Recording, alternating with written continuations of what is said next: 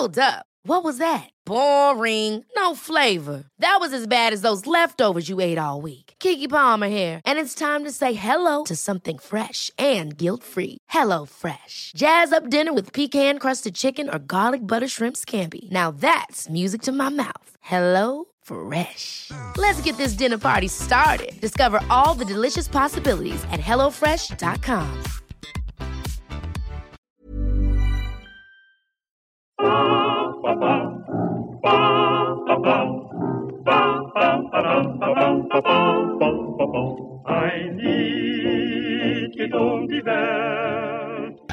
evening, everybody, and welcome to the History of Germany podcast. I'm Travis Dow, and today I have a special guest because last episode I mentioned really briefly how awesome I think uh, the History of Vikings is. That podcast by by Noah, and uh, I was kind of I gave it a fat plug and was just like, we're gonna move on, and we didn't really talk about that in the Frankish times, like Char- Charlemagne time, because I was just trying to move on.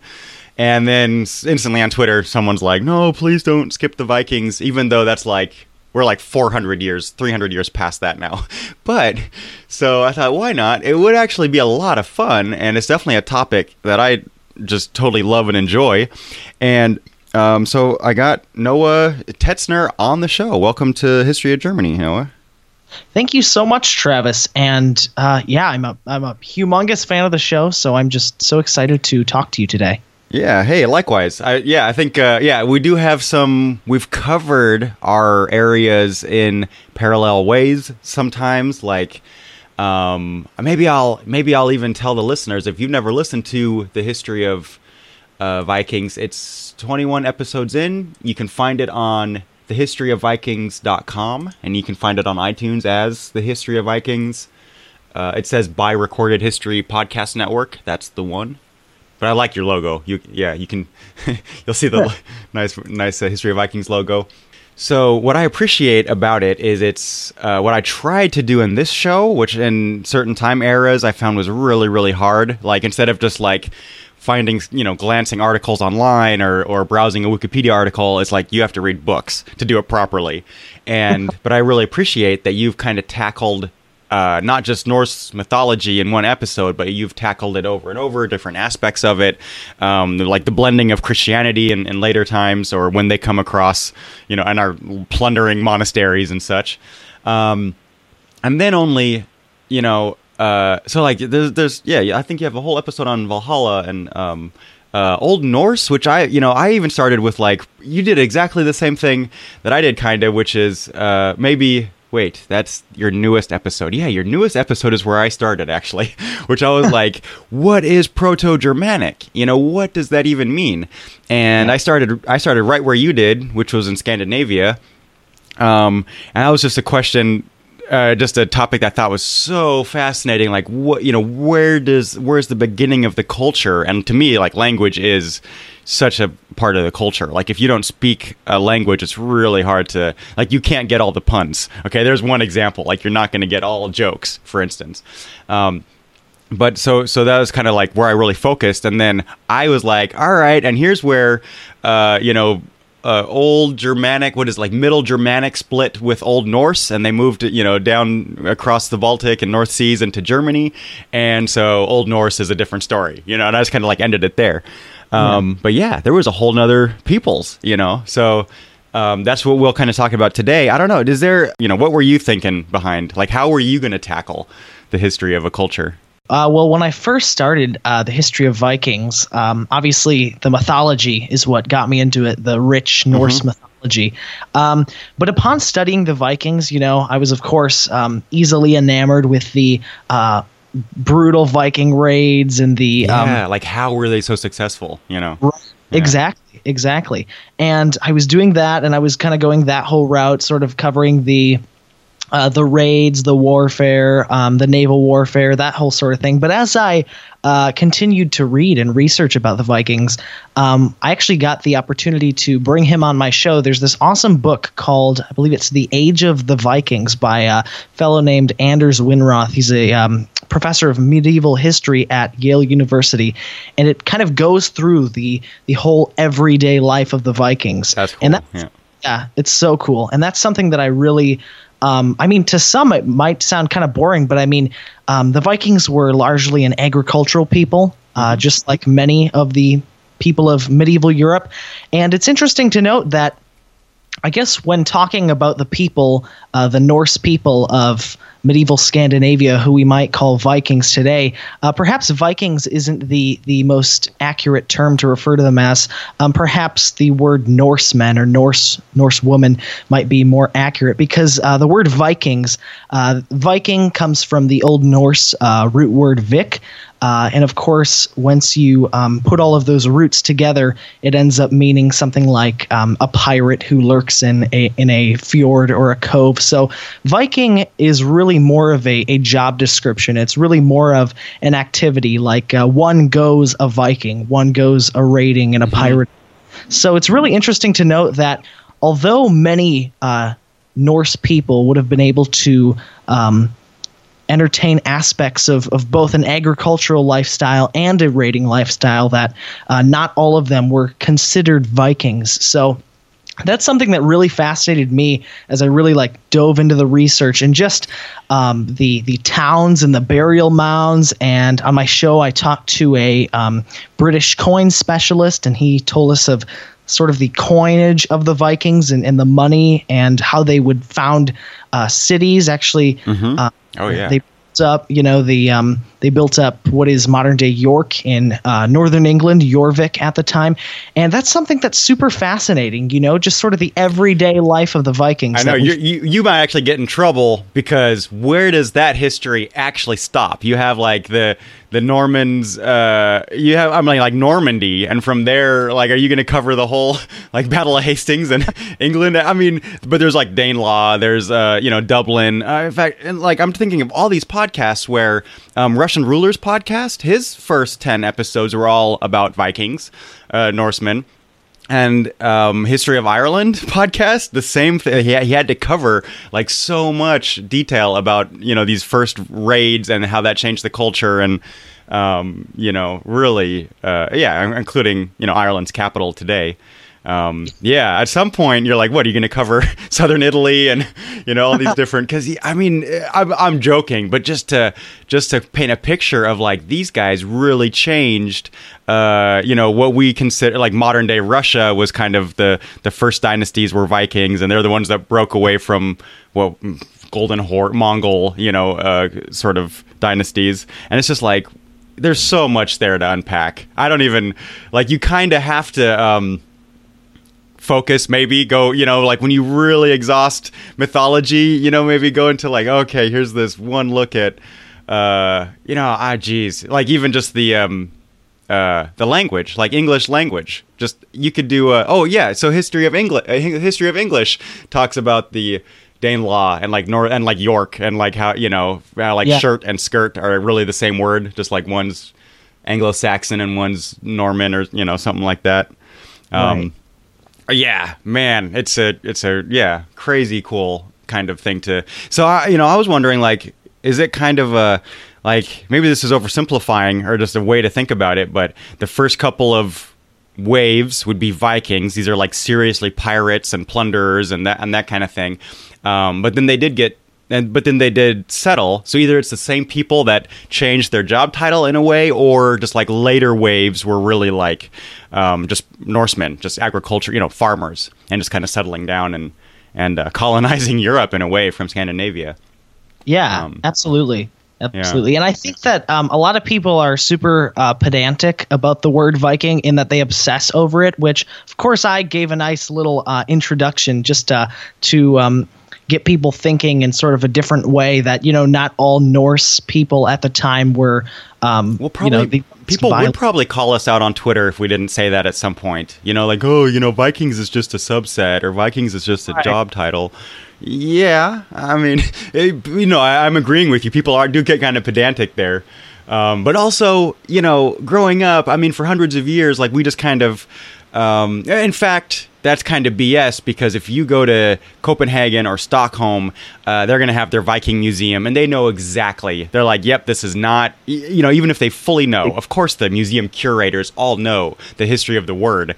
Um, but they're still like, well, this is what sells tickets. And we know that, you know, this when people think Viking, they think, um, you know, medieval and, and early medieval like Norsemen, like anybody in Scandinavia. And that's just like, okay, you know. So, Yeah. it's a good marketing term. Like, why would you, you know, why would you throw it away if you're Danish or or or uh, you know Right. Norwegian or something? So, um, but yeah, no, I, I do feel like yeah, people would be like, hey, that's just a job title. I know. Um, yeah, what? Um, yeah, so I I do want to ask you about mythology. I think before maybe just ki- it's kind of interesting. Um, have you looked at like who are even the primary sources, or who are even the sources of going back then? Because if I recall, Normans like they, there's runes and stuff, but runes really just had like magical meaning, or it might be a name on a gravestone rather than like a way to write down whole stories at first, right? Is that is that correct? Yeah. So, um, in terms of, of runes, so uh, we writing in general, like when did they even? Yeah, when did they write about themselves?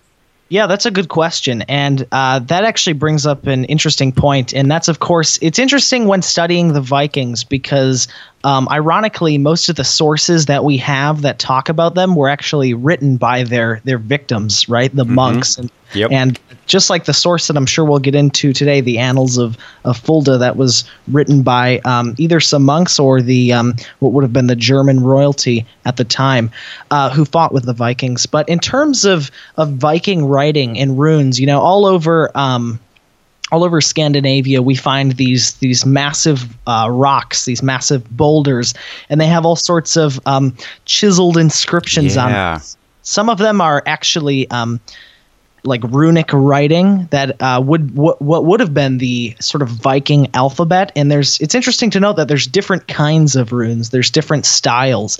Uh, you have the short twig uh, rune, which um, is of course what is on my new uh, logo on my Twitter page. Uh, but also there's there's many different kinds of runes. I think one is called like Futhark and, and something like that. Um, but then there's also rune stones that have um, pictures, like picture stones that sort of um, uh, depict various scenes from mythology. Like there's one, I want to say it was found in Gotland, and that actually shows Odin, um, the chief god in Norse mythology, uh, riding his eight legged horse, uh, Sleipnir. So, yeah, that's sort of the. Like a hieroglyph, and you would see that one kind of image more than once, or was it just like a one-off? I mean, that's that's crazy interesting, actually. Yeah. So so the Vikings probably um, wrote their runes more than we would like to give them credit. That would be my uh, instinct, seeing as yeah. um, if they wrote it on wood and stuff, it's Right. just gone. right. Yeah. Yeah, absolutely. And of course, we only have the the stone that survives. And um, yeah, so that's sort of um, the whole Viking runes and um, their I didn't their even realize there was more than one kind of alphabet. Or yeah, huh. Ah. now that you mention it, like I definitely, rec- yeah, I know the Futhark. What's it called? The one that's kind of the standard that probably everybody has in their mind. If Yeah, you I think- look up, you know. Um, but yeah, the short twig. Yeah, okay. That's that's like I'm just I'm just like looking at it. like I'm like, yeah, you got my curiosity peaked already. Um, yeah, because I, I did I even mention runes? Like it's. Uh, that's just something that's crazy interesting that they did kind of have their own alphabet and Yeah, and um, if I may add, it's actually and same. It was like it wasn't it. I mean, isn't the theory that it was through trade? Like they saw some other alphabet, like you know Phoenician or Greek or whatever, and then because it's not like totally alien looking either. It's kind of you know. Yeah, and it's actually interesting you should say that because um, the Vikings were very much traders and explorers. So they really did uh, have a lot of influence and come in contact with various other cultures. And it's um, interesting to note that in the um, what is now a mosque, at the time it was a Christian temple in. Uh, Formerly Constantinople, today Istanbul. Um, there is on the ledge, I think it's the Hagia Sophia. Yeah, Yes, I know this story. I, I mean, Yeah. I've seen it in a documentary. Yeah. Yeah, on the um, ledge of the church, on the balcony, Mm-hmm. um, actually chiseled into the marble balcony, there's Viking runes written. So it's really interesting to think that, and the Vikings actually did uh, travel to Constantinople. They had a a um, a word for it, which would have been, um, oh gosh, the name escapes me, but something guard, because of course that was their name for city. But anyways, Yeah. uh, since it was the biggest city in the medieval world, it would have been um, the name would have meant uh, great city. Mm-hmm. Yeah. Miklegard, yes, Miklegard. Uh, Oh, that's crazy. it. Yeah. But uh, it's interesting to note that that very well could have been a Viking uh, sitting during a, a boring church service, uh, writing possibly what it actually we think it may have been his name in Viking runes on the balcony whilst watching the Yeah. church service. So that's super interesting. A little bit of cheeky uh, graffiti there. Yeah. no, yeah, that's uh, yeah. I mean, um, there, God, there's that uh, fictional book I loved. The movie was called The Thirteenth Warrior or something about Yeah. this Arabic. Um, well, yeah, like this Muslim warrior, or Muslim nobleman, or something that goes to, you know, he goes to the Vikings, and it's kind of like this weird story because they kind of fight like Neanderthals or some like really primitive, uh, you know, scary monster beast, um, Yeah. or like people that wear uh, bear hides or some, live in caves, whatever it was. Um, but I'm like, that's complete fiction. And but on the other hand, it's like totally not that unpl. I don't know about the Neanderthal part, or you know, maybe you know, fighting some more primitive people. There were, you know, like if, if you're if maybe they were thinking of like, oh, this is one of the one of the campaigns against the Suomi Suomi in the north. Is that what that? You know, there's like Native Americans. You know, there's Native Yeah. tribes in like northern northern uh, Norway and Sweden too. Yeah, that's So it. maybe it is, you know, they're f- is fighting some Inuit type of people. I don't know. Um, but yeah, they like they've definitely found uh, coins, you know, in in Scandinavia, and um, there was uh, they thought they saw the word Allah or something, and then it was like no, that was just a you know, just kind of looks like blah blah blah. And so they're like, was there a Muslim Viking already? You know, Right. Um, but they did travel so extensively that even like the more I learned about nonfiction real life. I read that book when i was a kid. The more i kind of like went back thought about that you know rewatched the movie or whatever. They have like antonio banderas? Uh, is that fuck i don't, re- I don't remember what the movie was called but it, but yeah it's uh, um, just this great story about this muslim living among the norse and uh Yeah, oh was man. It- yeah it's yeah. not actually that unplausible. Probably it would have been more plausible the other way around that there's a No, viking living somewhere in, in So are you referring to the movie The Thirteenth Warrior? Is, did you the say? Thirteenth Warrior is the movie, maybe. Yeah. So the book is called something else. I forget. That- actually, the book um, is just like ten times better than the movie. That's why I'm like, Yeah. Well, I don't know anything about the book, but I know the movie The Thirteenth Warrior. Uh, I believe the main I'm gonna look it up real quick. But yeah, is it. I believe the name character main character's name is Ibn Fadlan.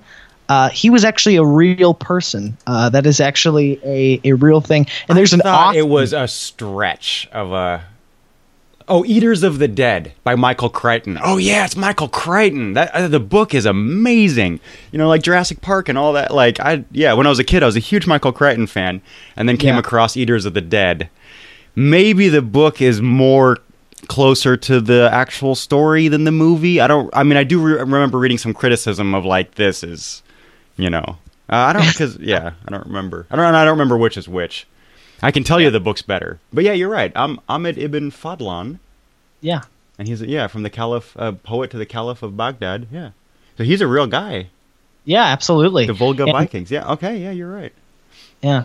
There's an awesome documentary for those of you out there who uh, love documentaries like I do. Um, I think it's just called uh, Vikings uh, by Neil Oliver, and he actually does a whole episode where he uh, travels to Istanbul and they talk about Ibn Fadlan and they go through actually some of his personal writings. And then you also get to see him uh, talking about the uh, runic inscriptions on the the um, Uh, yeah. edge of the, the temple. Sophia. Yeah. Um, no, that's yeah. Anybody out there that's kind of like this is piquing an interest. Like I, I love that story. And Eaters of the Dead was a great book. Uh, probably people do know the movie. Antonio Banderas. I don't know. It was kind. of, I don't know. it's kind of weird. Um, and definitely a fictionalization of of everything. But um, uh, well, what did you think about? Are, you- are you watching Vikings? The what was it like History Channel? Who makes Vikings? I think it's History Channel. Yeah, History Channel. That's Yeah. right. Are you do you enjoy that just for the? honestly like i haven't you may be surprised to know that I actually haven't watched that many episodes. I've in I don't follow this series. Um, I thought about trying to get into it, but then again, I didn't watch Thor Ragnarok because I didn't want it to warp my my um, uh, portrayal of the Norse gods. I kind of I think you should do an episode on you know comparing the nonsense of you know whatever total fictional Marvel uh, Norse mythology to the real thing. Just to, I mean, people would tune in. It would be gimmicky if nothing else. But Oh, that- um, that would- like I would, I, you know, I'd be like, hey, if you really do a nice, a well done analysis of you know like okay, real like real Thor, you know, would be like blah blah blah. Uh, Yeah. that'd be kind of interesting, but. Yeah, yeah, absolutely. I, Viking, yeah, I don't know. What do you enjoy in general? Like, I, I have a hard time getting into them sometimes, but I do. I like the idea of like the Tudors and Rome and all those kind of super silly, like not really nonfiction, or the Crown. The Crown might be a good one. Um, do you enjoy those in general? uh, yeah, Or I don't it mind. bother you that it's not accurate sometimes? No, no, I'm not one of these people that like gets super upset and can't watch something. Sometimes I can't. Well. Vikings was hard. I don't know. Uh, the you know the thing is, if you like drama shows where it's like, oh, she's cheating on him with this other guy, and that's kind of what the Vikings is. And and I kind of lost interest after so many seasons. Um, even though it was like, man, it, and you know, if you just want an action movie, it's a very brutal kind of show, and people might just tune in just for the for the gore. Um, but yeah, I was like, and then I, you know, as soon as I looked into it, I'm like, who is, um, oh, I forget his name, but every, but um, Ragnar Lothbrok. yeah, yeah. So and then I was like, no one knows much about him. It's his sons, like Roland and all these people, you know, m- his Yeah. many sons that then became conquerors, and they're all like son of Ragnar, of Ragnar or something. and Mm, yeah. th- and then I was like, and then I kind of realized, oh, so they're just making up everything wholesale, and then. Yeah. And then you go to yeah, like you know, it's just totally they, we know nothing.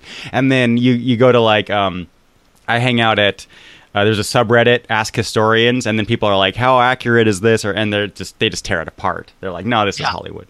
So well, on the other hand, like there's there's a place for that too. I, I just kind of you know I feel like if people watch Vikings. Um, and then they're they're curious for what really happened. Those are going to be listeners of your show. So you know, Right. like even No, if it's the history, even if the, that kind of stuff should not be running on the History Channel. We already know the History Channel went to hell years ago, so it's all good. That's true. Yeah, That's true. Like we have no expectations anymore, so it's all good. Which is sad because back when I was like just Oh, a man. little kid, Same. they had like like greatest tank battles. Yeah, um, I still watch. Just last week, I discovered that there's a bunch of In Search of History and History's Mysteries, like from the '90s, on YouTube. And you, you know, you just search in Yeah. like history, you know, History Channel documentaries. You'll get the good ones that hasn't existed for like 20 years. And I was Right. like, oh man, this was good quality. Like, how did they go from this to Ancient Aliens? What's wrong with you people? Or, or worse, you know, Ancient Aliens isn't even the worst anymore. They're like reality TV now. But anyway, anyways, sorry. It's like, oh, but yeah, uh, yeah, a moment of a moment of uh, quiet for the History Channel for the death of the History Channel. But yeah, they used to have good. Um, but yeah, anyways, yeah, I was kind of curious if you watched that, um, and then maybe if you complain about the inaccuracies. But um, yeah, well, you do talk about mythology a lot. That's Uh, true. What what interests you, and ha- have you compared it to like the myth? Like, have you compared it to Germanic, like Saxon or Frankish mythology, which is like super, basically the same thing? I'll get in trouble for saying that, but basically it's the same thing. Yeah. Yeah. Um, I haven't looked. I'm just now starting to discover sort of the other mythologies. Like um, some of my good friends over at, um, I think it's called, yeah, the Northern Myths podcast. They actually did um, a whole uh, series on the Kalevala, which is the national um, mythology of Finland. And um, I've been looking into Celtic mythology lately as well, which is super interesting. But I haven't really gotten to any sort of the like Frankish, uh, some of those minor mythologies. But I would, I would definitely agree with you in that it's kind of the same. thing. It's like they'll yeah, like oh geez, I'm gonna get in trouble here, but it's basically like um oh which uh Tyr is Thor. Oh yeah, because it even kind of sounds similar. Vodan is Odin, and. Yeah. They have. They might have. So I got in trouble when I oversimplified because I did it on my Saxon episode.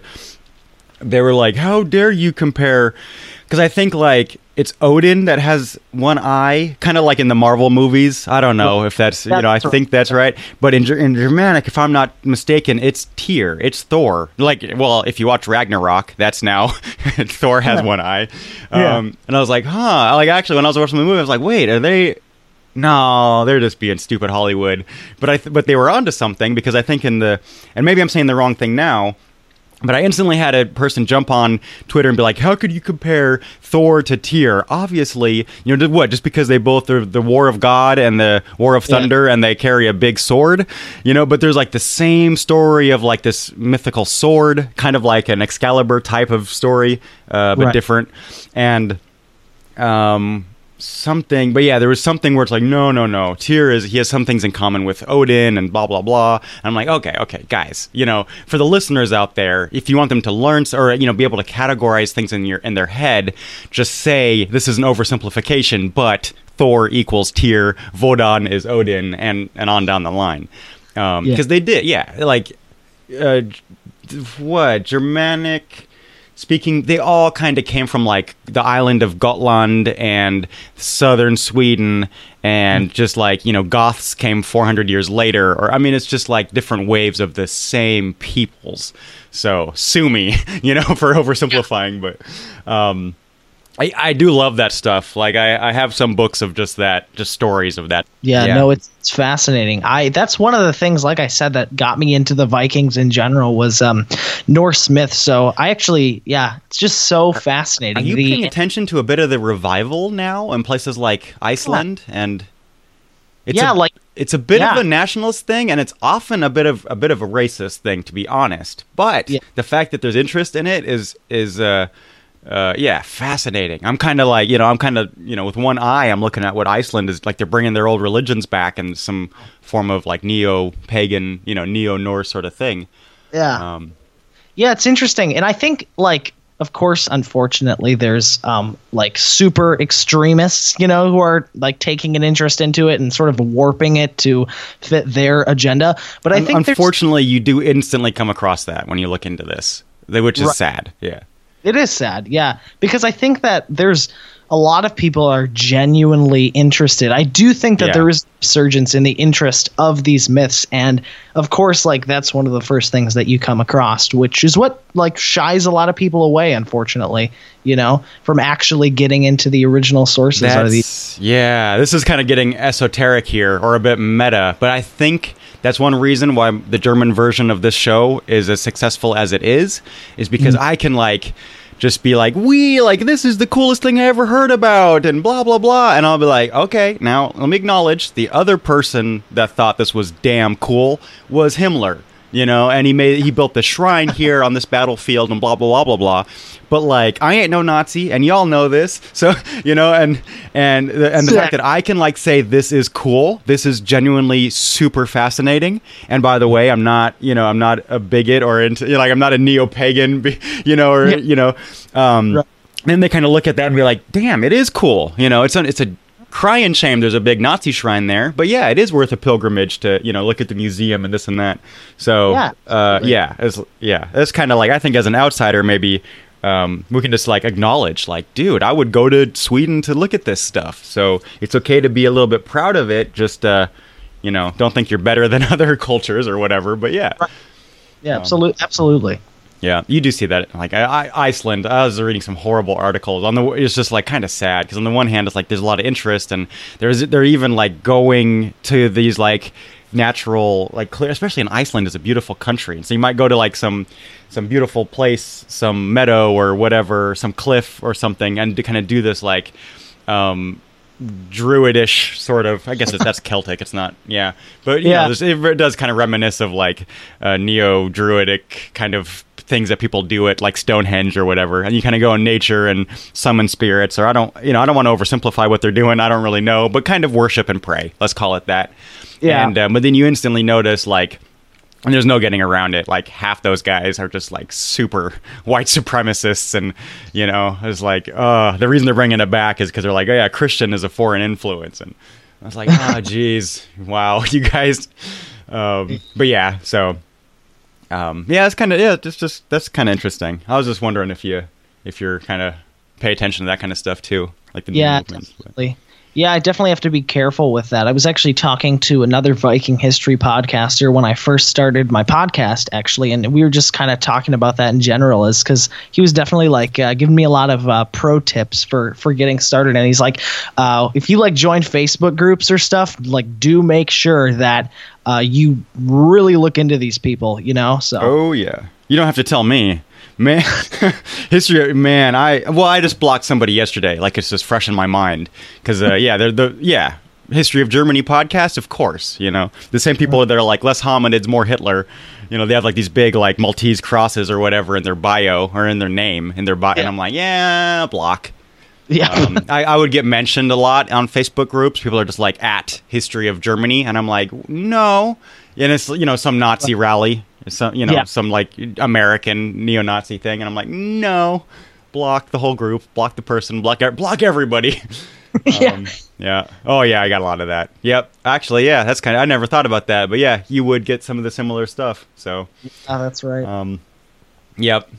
But no, and then I think being a trustworthy source where if Noah or Travis says, no, this is kind of an interesting phenomenon, like this is okay to look at, just don't be don't be racist about it. But um, yeah, an old old old cultural revival, like how is that a bad thing? You know? So right, yeah. right. Yeah, definitely. Um, but yeah, you want to talk some history? I don't know. I feel like we're talking a lot about TV and. yeah, we could get into it. We could get into it. I uh, have you heard about? I I was looking up. Uh, I was trying to find like the oldest sort of. So uh, there was some Viking settlements in Germany too, and I found this one called Haithabu or Haitabu. I'm not sure how to pronounce it. And I found a I found a long um, article in German, but it looks like already in 770 it's really close to the Danevirke, and those like this is like Harold Bluetooth built this like almost like Hadrian's Wall across the whole southern border of Denmark uh, to keep Yeah. out Germans or any you know invaders, uh, and really close to there. Then the Vikings built this uh, town called Haitabu, Haithabu or so on the uh, Schlei River. That was only there for like 300 years, and then it was destroyed by other Vikings in 1066. So, have you heard of that? This was like, let's say, 20 years before Lindisfarne or something. Wow. No, I haven't actually heard of that. I suppose we're Me, me neither. I mean, it's, it's just definitely Yeah. just a tiny little settlement, but I was like, okay. So, and keep in mind, this is near the Danish border, so there, this wasn't necessarily like Germany, Germany. It's Germany today. So that's why Yeah. historians say, oh, this is you know the oldest Viking settlement we have. Um, but at the time, I'm like, yeah, might have been. You know, you could be as, just as Danish there as anything else. Yeah, and I think like where a lot of people's knowledge starts on Vikings, obviously, is with the dawn of the Viking Age. You know, arguably seven nine three. But it's interesting. We talked about sort of like uh, Germanic. Um, Speaking people's uh, mythology in general is actually a lot of these sagas that we have, uh, where we hear of like the Norse gods and heroes and berserkers and all that cool stuff. Actually, those were written in like the the 500s AD, five and 600s, which is uh, like a long time before the beginning of the Viking Age. So it just goes to show you that. Uh, the Vikings, or at least the these sort of Norse people who had these beliefs, were around for quite a while before the the Viking Age actually started. Yeah, I, man, I don't want to go on a limb here, but I bet there's been a lot of, um, because we do have some Saxon stories and Saxon things, because that, 'cause that was like, uh, Charlemagne. Uh, yeah, so Charlemagne's campaign with the Saxons sort of ended 804, and this is like there was there was Vikings kind of creeping up the Rhine at this point already. Um, The Seine, uh, Netherlands, and Belgium, like they're they're like Charlemagne knew about Viking. He was hearing reports of night Viking raids already. But now the Saxons are really that's like the, what I was saying about like Vodan and Tyr and um, Yeah. the fact that we call it th- Thursday and Wednesday and uh, that's that's all like those kind of Germanic Norse gods. Um, and so I think you could probably do a little bit of a extrapolation as a as an academic and say like, okay, so we have like this snippet of this North Norse legend, but and we also have the Saxon or Frankish legend. Um, maybe we can you know fill in the blanks on some of the Norse stuff. Uh, and I bet some work like that has been done, and I, and I bet there's always a grain of salt or like a, some caveat of like, we, you know, hey, this is, you know, it sounds so similar that we bet there's similar beliefs, but who knows? Um, yeah. I, I, guess I'll say real quick. So the Franks were converted way back. Uh, I'm going to say the wrong thing because I'm just guessing, but let's call it 600 AD. Okay, maybe it was only 700. Charlemagne was crowned emperor 800. That's an easy date to remember, like Christmas of the year 800 AD. And bam, there's already vi- oh yeah, Lindisfarne, like you said, was 793, and that was like 24 hour CNN news coverage like oh my god there's these there's these people that just like you know pretended like we were you know cut through us like butter and Right. uh, oh my god and you know because Lindisfarne is a secluded monastery so this is like not it shouldn't be easy to even get to and like here these boats just show up and just you know plunder this like weakly defended thing because they're so secluded and because it's a monastery. Like who's gonna you know kill a christian a bunch of monks? Well vikings are but at the time this was just like that's the apocalypse. Hon- honestly like lindisfarne was described as the end of the beginning of the end of times. Yeah. like so this is, you know, seven years later, Charlemagne gets his crown. So this is the exact this this is kind of that time. And the Franks were only recently Christian. Like there's Karl Martel and the whole uh, the Merovingians and everything. They converted um, way back, and like like they were the defenders of the church. Uh, like they got that title because they had campaigns like super bad campaigns that they lost against um like Spain like the like Muslim Spain. So the you know they were kind of the first peoples to get a defender of the church, but they were only Christian for like hundred years, and then they were fighting these pagans to their east. Uh, every year, Charlemagne would go out for 30 years in a row and slaughter Saxons in this horrible religious genocide. And it, it's you can't call it anything else. It was like this planned like slaughter of women and children uh, every year for 30 years until the Saxons were converted at uh, sword point, and so the the Frankish laws saying you cannot do this and you cannot do that. That actually that's one of the sources where we know ah Saxons used to do this. so um, when the Franks converted the Saxons, it was actually an additional. It wasn't just like I believe in ah, you know, the Nicene Creed kind of like, I believe in God, his son, Jesus, you know, blah, blah, blah, the Virgin Mary, blah, blah, blah. They would also say, and I denounced devil and Wotan and Tyr and so they, uh, like it wasn't just like I denounced the devil and all you know and all his minions. It was like no, they would men- mention all these specific. They'd have to like and mention all these specific pagan gods. So like we know like oh they worship Frida and Wolf Wotan because Frank said they they're not allowed to anymore. Um, and you can't gather in the woods or whatever. So I guess they used to do that, you know. So we, we you can extrapolate from some of those sources. That's that time. That's like not that long after Lindisfarne. Um, 820 I have written down is the first Frankish mention of a huge attack. So 30 years, let's say, after Lindisfarne. Have you talked about raids up like to Paris or Hamburg or any of that stuff? No, I although I do um, I've been doing a lot of research on that lately and um, there's a lot of very famous raids in uh, 845 um, they actually besieged Paris and they successfully uh, plundered it. Um, I know a lot about those and I know I've been meaning to get into those eventually, but I've been focusing a lot on sort of the mythology and then just covering a lot of the the general topics and sort of setting the stage for like Yeah. um, chronological development, you know? you want to get a feel for who the Vikings were, so that when you say, okay, they showed up, like 700 ships showed up up the Seine and surrounded Paris, that they're like, oh, okay, yeah, like it's these people, and oh, that's not that's not a good thing. Um, Right. I think, yeah, I think even the Annals of Fulda is one of the first because that was like.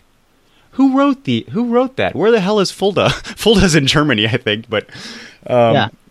That's uh yeah so i guess it was some some monk or so in germany but because i know that they mentioned this they mentioned the raid of paris it's one of the earliest sources of so eight four, is that even the same when was the annals of fulda written Um, so that is a chronological history, goes year by year, and I think it yeah. starts in eight. It's like right then. Uh, Does it start in eight thirty eight? I, want to say. Yep, I, th- I have that date in front of me. Yep. So right, yeah. So just like perfect timing, like eight years or so before, seven, eight years before the the raid of Paris.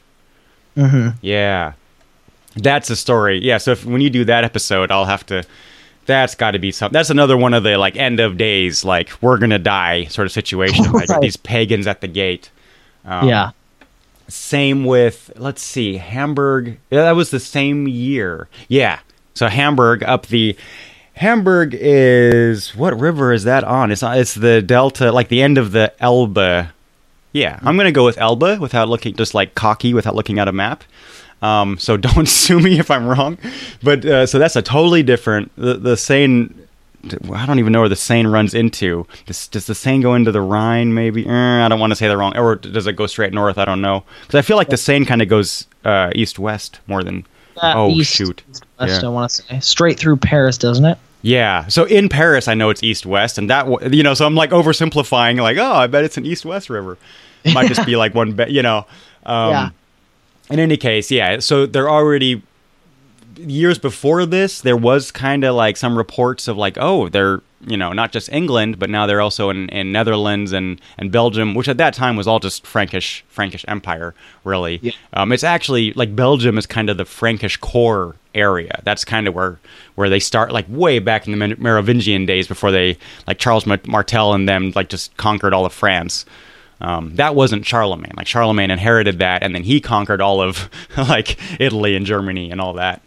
Um, yeah, let's see. Then we do have, yeah. So now it's kind of like every year, uh, starting with like Paris, and then every year you get um, ra- Norman Norman raids. There is a guy called an 850, uh, Rorik the Northman. Yes. Oh, we even call okay now. might- You might even call him Ro- Rorik of Dorstadt, which is bad because Dorstadt is one of the places he plundered. And I got this map in front of me, which I think I stole from, stole from Wikipedia. Uh, maybe German Wiki, yeah, German Wikipedia because it's all in German. it's like Wikinger Lager, Wikinger Überfall.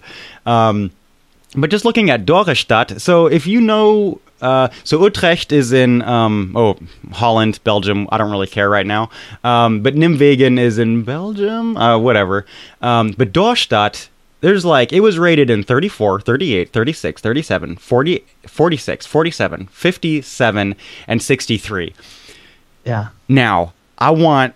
What does that mean? That means. Do you think that Dorestadt, that the, the Kaiser, was not funding their like enforcement, like their their uh, fortifications and their walls, and you know more and more like bigger city gates and this and that? No, you bet they were. They were rebuilding frantically, desperately, as if their life depended on it, every single year, and every single year it didn't. Not not every single year, but over a 30 year span 834 to 863 eight times in 30 years it they got yeah they, it didn't matter. Like it didn't matter what they did. The vikings came and and just plundered Yeah. the town especially when you get rivers flowing like directly into towns that's where you really get screwed you know? You can't really do much about it um, because honestly most of the medieval armies at the time uh, lacked a proper navy. So the defense precautions would have that would have been taken would have been simply to build uh, like fortifications and towers on either banks of the river which uh, the vikings could uh, just turn around and raid someplace else if it was um, you know too much to deal with yeah. That's um yeah man i you know like that just must be a that really is the end of times. I mean yeah if you just like know the scourge could just come back at any time um i want to i kind of want to go through this map just a little bit. So um so there's the Maas the rhine. I don't know if they run into each other but they they come out in the north sea really close if they're not the same. And then uh, the Mosel is a really famous, like all Germans know. Like I remember, I so I went to school in Germany in grade school, and I remember like having to learn the rivers. And there's even like these rhyme, these rhymes going. Oh, I don't remember. Oh my god! But it was like the the Mainz, the Inn, the something flow to the Donau, fließen zur Donau hin. The Isar, the Lech, the something uh, flow away from the Donau, uh, uh, fließen vom Donau weg. Yeah, Lech fliegt vom Donau weg. Something like that. Like there was a rhyme that you can learn because I lived in Munich, which was on the Isar, which flowed into or flowed out of the Donau Danube, um, but wasn't on the Danube directly. But yeah, so kind of like I remember, I've heard the Mosel before, but you can go. So Germany, that's the thing between. That's the thing about Germany. Honestly, is Germany is two rivers. That's not true. There's, you know, the the Elbe, uh, where Hamburg is on. Hamburg is on the North Sea, but the Elbe cuts straight across, and uh, there a side river is the Vltava, and the Vltava goes all the way to Prague, which is the capital of the Czech Republic. So, like, I lived there for 10 years, and I could have gotten on a raft and gone clear through former East Germany and, you know, all the way to Hamburg just by floating up the river. Um, Wow. The same way, the Rhine, so Trier is almost, uh, it's almost Belgium. It's not quite as far south as France, maybe, but it's really deep into Germany, and the Rhine goes way, way further. It just cuts straight south. Like all, you know, the biggest density of Germans live on the Rhine Cologne, Bonn, um, all those, and then the little side rivers is just like all those. That's the Ruhrgebiet. It was the big industrial um, part. Like that's where the, all the coal mines were in the in the 18th century, uh, 19th century. So um, but even a thousand years ago, like that's the border with with France. That's kind of that's where a lot of Germans lived, and the other side is the Danube. Vienna is on the Danube, like cities like Regensburg and Nuremberg and all these, uh, like northern Bavaria, Franconia, kind of that area, and the Rhine and the Dan- and the Danube almost touch. Like not really, relatively speaking. As an American, it's like within the area of i mean california is bigger than germany. So like within one county they almost kind of come together and there's like Konstanz and all that. So i mean now there's canals. You can go clear through france and you can go clear through germany. Um, so you can go by boat from the north sea to the baltic or the mediterranean if if people don't know that. You can go from the atlantic uh, to the mediterranean clear through france. I don't know if people know that or not. So um, even in the days of Vikings before the canals, yeah, like Europe is pretty navigable by a flat boat, which Europeans didn't really utilize that way, but Vikings sure figured that out. Yeah. Uh, and of course, don't forget, like for short stretches, Vikings would just pick up their boat and carry it across land. It was that Yeah. kind of a light enough thing. So yeah, it's not like you had been on, on a major navigable river. It was like yeah, they could kind of go up, not cricks, but go up pretty narrow passages, or just carry it a while, carry it up around waterfalls and sit back down. So yeah. Yeah. Absolutely.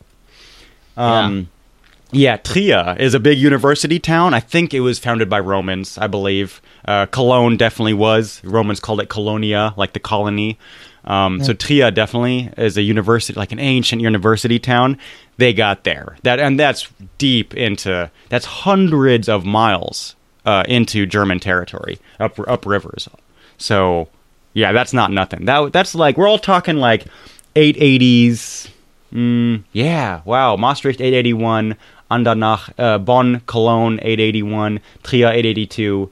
So really, just like yep, just kind of. Xanten is an old German, uh, an old Roman town too. Yeah, which Vikings plundered. The Vikings would also build winter camps. This is kind of like maybe why there was a natural progression of like settling longer and longer and then just setting up shop and founding cities like Dublin is that they did set up winter camp. So like um, they actually conquered Utrecht and Nimwegen in a way and over and stayed the whole year and then left the next spring. Um, Yeah. yeah, so that's kind of Yeah, overwintering is what they would do because raiding uh raiding season was in the uh, spring and summer as they you know couldn't travel over the frozen water. So what they would do is they would uh, overwinter in the places that they raided, and that's where people really got nervous, you know, because these Yeah. Vikings essentially just uh, built camp uh, right next door to all of these uh, regular towns and villagers, and then uh, then when the spring came, you know, they could get back in their longships and continue sailing up and down the rivers and, and raiding everyone. So Yeah, that's just man, but yeah, that's just Yeah. that is the end of the world if you're if you're a local. Yeah, like Vikings. Oh my goodness, that's just yeah, kind of doing whatever they want for the cold winter months, eating a bulk of the food, no doubt. You know. Right. Ah. So, um, now this I don't know. I don't want to jump around too much. I don't know if you got some something else to add to the uh, kind of raiding up rivers sort of thing because I want to kind of the thing that's interesting is that it wasn't just Normandy and France where the king was like, "Okay, fine. Stop raiding Paris. You know, take this take Right. this county and we'll make you a count." Um, kind of thing, or a, a duke, or whatever. It's often like a duke right under the king, and that also happened in Germany. So I believe the very first Viking king who bapti- who was baptized was um, Harald Klak, maybe in uh, 826, which is very early if you think about that. Now. Ingelheim am Rhein, that's a city on the Rhine. Um, he became an under like he uh, that became kind of his own kingdom. Like they call him a Viking king because so he was under the king uh, Ludwig, which was that must have been a French king in 820. Oh, well, a Frankish king, Ludwig. Yeah, yeah. So, um, uh, well, yeah. So uh, the the Fr- Charlemagne's empire split up and whatever. So he could have been in uh, Ring Lotharingia was kind of the Rhine area. I don't know. It was three: like East Frank, West Frank, and like Lotharingia. Um, but in one of those three kingdoms, uh, this Harald became a sub king. Like really, he kind of had his own fiefdom. And having a being a sub king in Germany is just like how they ran things. Because remember, you have the Kaiser, the Emperor, and then you might have the Kingdom of Bohemia, the Kingdom of Bavaria, the Kingdom of uh, Prussia was a kingdom. Um, uh, so uh, yeah, so so you'd have like yeah, you you could have kings under kings. Is, is my point. Um, but that was really early, actually, and and of course, if you're going to be an under king, you do have to be Christian. Like, there's no way you can be in that. That was already like super clear. Like they were defenders of the church. Slash later they were the Holy Roman Empire. You can't be the, called the Holy Roman Empire if you have Norse, belie- you know, like pagan kings. So um, I know you talked about that too on your podcast, kind of the. So b- before they started to baptize, either get baptized or baptize themselves for political reasons, or hey, even maybe spiritual reasons. We don't know. You know, maybe there was a, a couple honest, honest to God um, conversions there. Um, But I kind of get the sense that a lot of that was either by force or like a king gets baptized and it's like, by the way, y'all are Christians now. There's the church. Line up. You know, this is we're doing this. Um, Yeah. Or uh, you know, the king himself for political reasons, like, oh, you're going to give me a whole county. Hmm. I guess I could I can go to mass and and uh, do that whole thing. So um, but hey, let's say, let's say there was a couple of people that genuinely found the Lord. I don't know, you know, I don't know, but that did start to happen. Now, I think you talked about even before they baptized, they they started to to convert. There was already some influence of Christianity, or do we know this even? Like, how did the how did this mingle? What did what did they think of? Christians that they were plundering. Like, because imagine, so they come back with all their raid and plunder, and including like a bunch of like gilded and silver crucifixes and stuff. Do they just melt that stuff down? Do they turn that into, you know, what do they do with that? Well, in the beginning of the Viking Age, I don't think that the Vikings would have really cared about Christians whatsoever. Uh, they probably would have, you know, It was just a mel- weaker, yeah, because it was like the religion of their victims. Yeah, pretty much, pretty Yeah. much. You know, just melting down the crucifixes Mm-hmm. into, you know, um, being made into coins and everything else like that. Um, but towards the end of the Viking Age, um, when you see kings like you, like you said, um, Harold uh, Klak, um, you know, like you said, I don't really know if it was for like personal reasons, personal conviction, but I know that a lot of the um, kings in, in northern Europe were um, very much pressured to um, convert to Christianity because, uh, you know, Christianity was really becoming the newest social club of the upper class. It was really becoming the state religion of many countries. And if you have a country like, um, you know, what is modern day um, Norway or northern Germany or something, and you have these leaders who still believe in paganism, then uh, you will not get along very well militarily with the other Christian kingdoms. You know, so um, It's in terms, like yeah, even like just for de- like a defensive pact, kind of like it'll be more likely that I'll help you if if Right. you're also yeah, that makes as sense. well. Yeah. Yeah, absolutely. Absolutely. But in the beginning, I think the Vikings probably would have seen it as you know, just simply a, a weaker religion to to that of their Mhm. own. Especially because the uh, medieval Christian and that's one of the so um, monasteries were never really defended with you know armies of men because well number one they didn't have to be they actually believed that uh, by building them uh, you know on the coastline Yeah. that water would have been a huge barrier which is of course like the vikings Yeah. on opportunity It's their super highway, yeah. Exactly, exactly. But um, also, they believed the medieval Christians believed to defend the the house of God with an army of men would have been blasphemous to God. You know, Yeah, un- unnecessary. Exactly. Yeah. exactly, exactly.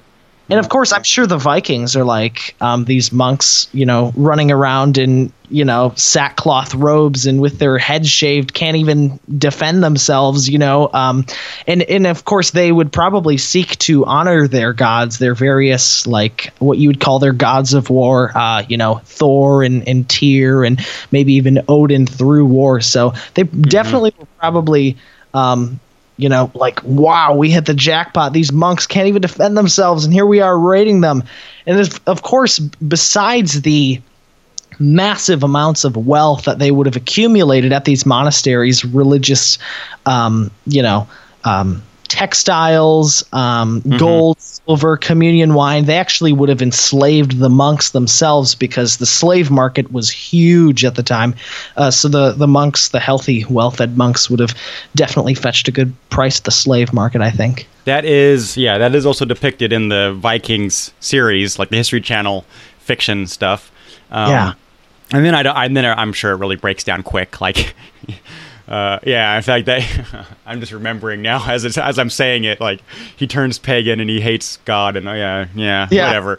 Um, now the thing is, uh, yeah, that's that's kind of an interesting. I like on the on the flip side when they started to convert, and I kind of know the answer to this. Like I know um, when you when you see like the Celts, let's say the insular Celts, kind of converting to Christianity. That's where we get this really rich tradition of like um, Celtic crosses and you know Celtic, you know, like that kind of symbology in Ireland and. Um, also those illuminated manuscripts is like those those had a big celtic influence too which then the vikings raided um, but then so i imagine there was there was still in in like art and depictions and this and that um, i bet you could there was still a big very big norse influence even in like cru- like if they made a crucifix you'd be like oh you can tell this came from um, and I don't remember exactly if I'm thinking of Saxons or Franks or what, but there was definitely um, like if they minted their own coins or something, it'd be like, ah, that looks like uh, that Jesus looks suspiciously like Odin, kind of thing, you know? Yeah, yeah. No, I know what you mean. And like, you certainly see that in uh, the Stave churches of like Norway and Sweden. Is um, after you know the Viking Age had ended and everyone was becoming a Christian. These um, they were like essentially very similar to the cathedrals of. Uh, the rest of Europe, the Christian cathedrals, whereas they were built like that sort of traditional church steeple with the cross on the top, but they were made of wood, which is very Scandinavian. You know, Still a Viking longhouse. It's just uh, yeah, got a steeple on it or something. Yep. Exactly. Yeah, exactly. Yeah, like the Great Hall. It's the great. Yeah, the idea of the Great Hall. It hasn't changed. Exactly. Yeah. Yeah, no, that's that's really interesting.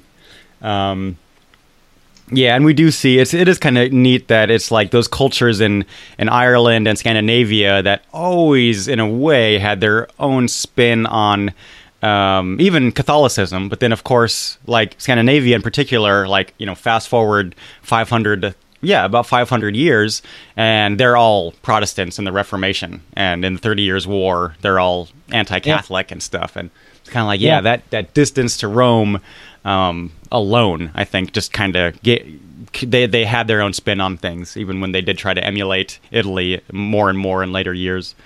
Um, Yeah, that's it- just kind of yeah, definitely their own culture for sure. Yeah, and it's interesting. Um, so just a little fun, random side note fact thing is uh, one of the main sources, one of the two primary sources we have for the Norse myths, uh, is called the Prose Edda, and it was written uh, in Iceland by an Icelandic Christian in the 13th century, so the 1200s. Um, and he, what he does, and his name is Snorri Sturluson. What he Love does, it. I love it. Snorri Yeah, Sturluson. That's awesome. Yeah, Oh, sorry. Yeah. no, no, it's good.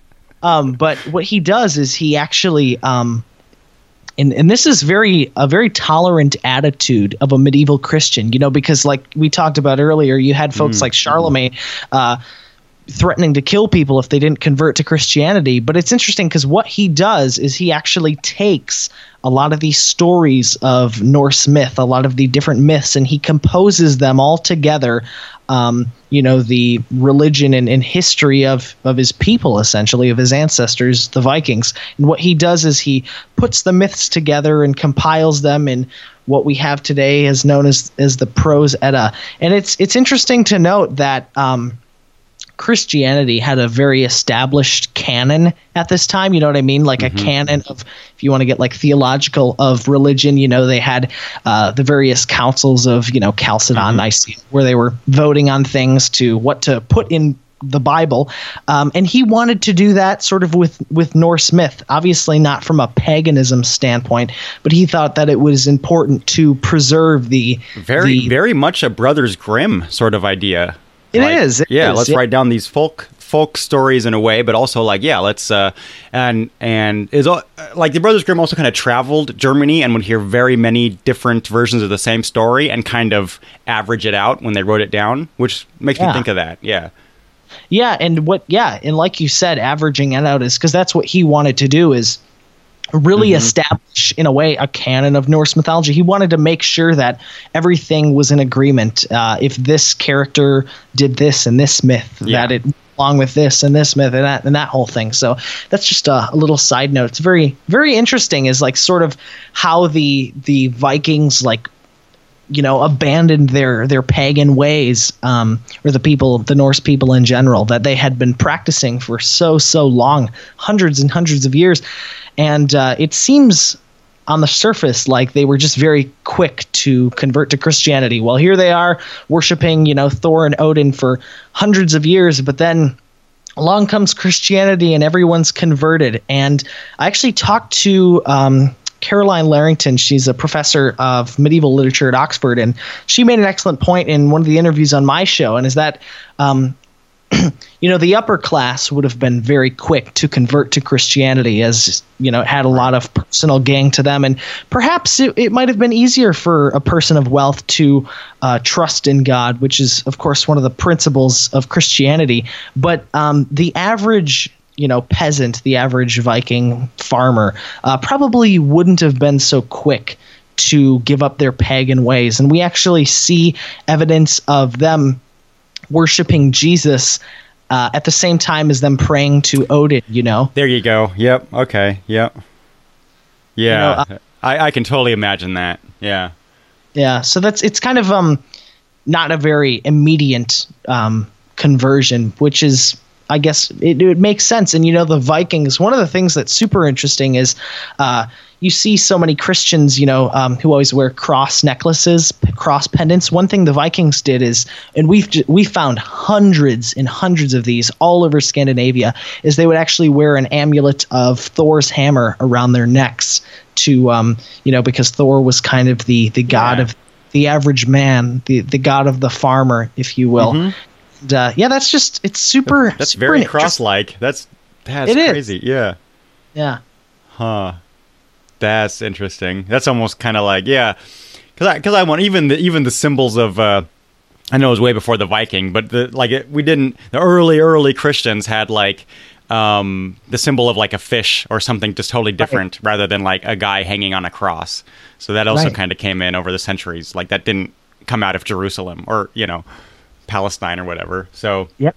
um, yeah, that's uh, yeah, that's uh, you know, there's there's parallels there with like uh, the Celts kind of making it their own thing and all that. So that's that's just kind of interesting too. Um, I guess then then we're kind of you know we can kind of talk about the end of you know what what did happen, but I think we already kind of covered that, which is they just started to settle down and become less raiding Vikings and more just like, Yeah. yeah, we, you know, founding cities and agricultural and, you know, plant, planting crops kind of stuff.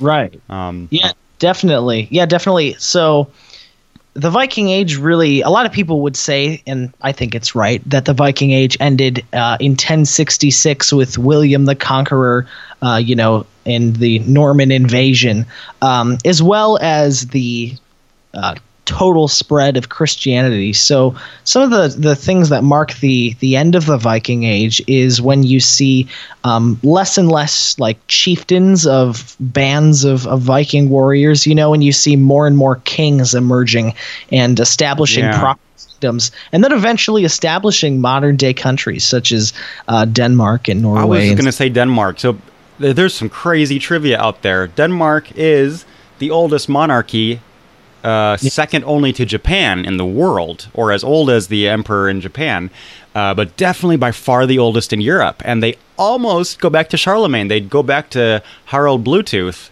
yeah, that's um, right. Which is which is 11th century, like right here. It's like 10th or 11th century, something Uh-huh. like that. And uh, yeah, so that's so exactly what you're saying. Like, not only did that happen, but the Kingdom of Denmark today is kind of uh, you know, it's uh, the Danish flag is the oldest flag on Earth. That is the oldest national flag, um, and it's definitely the oldest royal family in Europe. And that's Denmark. Like we're straight up talking about, uh, you know, those kind of uh, Norse like people settling down and forming a normal, quote unquote, you know, Christian kingdom in in Europe and kind of joining the the European community, if you will. Yeah, and we do see. Yeah, I mean, not kind of like not quite like all of England England being conquered by Normans or. Uh, a chunk of France being broken off as Normandy, or Normans conquering a third of Italy, or almost half of Italy. But that did happen to some degree in Germany too. Like Vikings were given off little chunks of fiefdoms, you know, to to Yeah. create peace. Um, maybe to some lesser degree, like and money too. Yeah. yeah. Oh, yeah. Definitely got paid off, and yeah, tributes and all that. And I, like gene- genetically speaking, if if I'm if I have Norse in me, then it's probably because I'm Scottish and Irish, and less like German and French, or you know, like that's probably like I took a DNA test, and yeah, I do have Scandinavian in me. Even there's I have a Finnish ancestor. And I was Wow. like, oh, okay. Like none of my record, none of the family records kind of bear that out. And I was like, oh well, okay, it could be some Norman thing. And because it's just like it goes, like my family is just Scotland all the way down. So I was like, oh, Yeah. but the genetics is like, oh, okay, yeah, definitely some uh, Scandinavian there. Hmm. Um, Yeah, that's super interesting, and it's interesting to note as well as, and I would have to look up this article again, but um, I think it's something like ten percent of people in uh, who living in Iceland can actually trace their ancestry back to England, and of course the notion is that the Vikings, you know, would take English women uh, off away, from, you know, and then they would have children. I thought you were going to say like they can all trace their lineage to like Leif Erikson or something, like because there's only a half million. Is that right? Is there only a half million Icelanders? It's a really Yeah. sparsely populated country for It is. It is. you know for being a thousand year old uh, country colony whatever. But yeah, what I I don't think I had anything else. Is there anything else you kind of wanted to like touch on or mention? No, man. Yeah, it was great talking to you. I really, I love this. I love this stuff. And like researching for this podcast episode was super fun for me because, you know, a lot of people don't think about uh, what the Vikings were up to in Germany. They just kind of think about, you know, the Vikings in England and in France and especially in, you know, the British Isles. So this was really a great opportunity for me to uh, broaden my horizons as well. And I love talking about the mythology and that whole sort of thing. So it was great to be able to do that as well. Um, yeah, I think maybe it's just Germany's like less blatant, like with place names and stuff. But yeah, between the Rhine and the Danube, man, Vikings could get it, could get pretty much everywhere.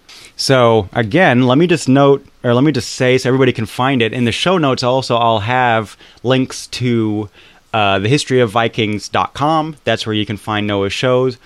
Um, there's also he's on iTunes, of course. The history of Vikings. Uh, what are you on? Yeah, what? Where, where else can people find you? Yeah, so uh, you can find me basically anywhere where you listen to your podcasts uh, Google Play, Stitcher, iTunes. Uh, feel free to You uh, get face, you have a Facebook page. No, I actually don't have a Facebook page. Um, ironically, which I should probably get back into that again. But I do have a arguable. It's not. I don't know. Yeah. Yeah, I don't know. Um, I was kind of avoiding Facebook like the plague after a while, just because it was like kind of a learning curve, and with all of the sort of things going around about Facebook, I was like, oh, okay. I, I've seen a lot of people shut their pages down. Actually, kind of, yeah, kind of just like out of political reasons or this or that. So yeah, yeah. Um, yeah, you are on Twitter. History History of Viking on Twitter. At History of Viking, that's right. Man, you know, think of an excuse to come back. yeah, you're welcome I'd anytime. Uh, for sure. There is a whole nother episode with Noah and me on Noah's feed, uh, which this this episode I recorded like two months ago or so, and uh, Noah's episode we just recorded today. So um, I'm just lazy with the editing process, but uh, there should be a whole nother um, conversation between me and Noah, more about like podcasting itself and a glimpse behind the scenes of of uh, again, I guess my history and, and me talking about myself, but also talking about the podcasting community and and some advice on people just starting out or um, how the landscape has changed in the five uh, or so years that I've been podcasting. Um, I, I, think I think that turned out to be a really good conversation. Um, Noah's a really interesting character. I mean, you've you've heard him now, but I think just in the it's kind of more laid back. I cracked a beer. Uh, he's still a minor, but uh, just to just to be able to kind of get to know, Noah better, and he's only been podcasting as of today. He's only been podcasting for four months, and um, I think History of Vikings is is just doing such a great job, and uh, I see so much potential there, and, and, the way he's doing stuff, and and just kind of uh, in his life himself. So we might, I might even talk to him again for a third time on the Podcastnik feed.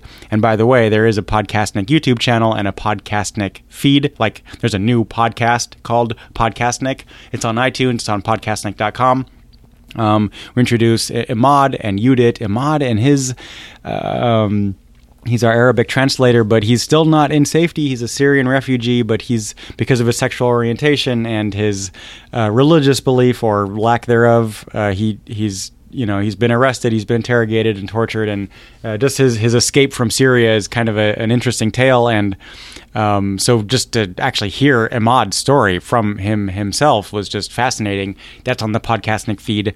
Uh, Pete, we finally just like got to interview Pete and just kind of take a look at at the, the, our co-host of History of Alchemy and Bohemican. So that's on the Podcastnik feed. Pete has been in a wheelchair since he's 11 years old, and he's seen the world, traveled the world as a Paralympic uh, backup, like fence on the for the fencing team, and so you know lived in Prague for years now, and um, has Czech-speaking kids and all that. Like, yeah, just his whole life is crazy, endlessly fascinating, and um, he's got new projects out and. Um, yeah, so uh, a glimpse Yudit, of course, we interviewed, who is the other co host of this show, History of Germany. So her whole story of recently moving to Regensburg and um, life in Germany and all that. So just getting another glimpse of the Podcastnik members. So besides my interview on Noah's show, you can uh, listen to Podcastnik, the Podcastnik feed, and and um, yeah, there's there's a kind of new new content coming there. Another Africa uh, episode is now there on the Podcastnik feed. So yeah, just for for news and and all the stuff that we're up to because we're up to a lot. We're always doing something. Uh, stop by podcastnik.com. Take a look at our new merch. We have great new designs. Yes, brand new designs on podcastnikshop.com. That's all our t-shirts and new hoodies and new history of Germany designs. In fact, I don't want to spoil it because our, we have a graphic designer who's way more talented than we are. So I want her work to speak for itself. So just go check out podcastnikshop.com. And um, let's see. Yeah, we do have sponsors. They're in the show notes. You do really help out the show by supporting our sponsors, of course. wow, yeah, lots going on. All right, but uh, for now, auf Wiedersehen. Bis zum nächsten Mal. Is that what I always say? I don't even I don't even know anymore. But thanks so much for listening. And definitely this time there's a lot of links in the show notes, so please have a look at that. And um, yeah, until next time. Next time is uh, Hildegard of Bingen. A little bit of history of science, a little bit of history of uh, visionary religion, and all that good stuff in the Middle Ages on the History of Germany podcast. Dankeschön.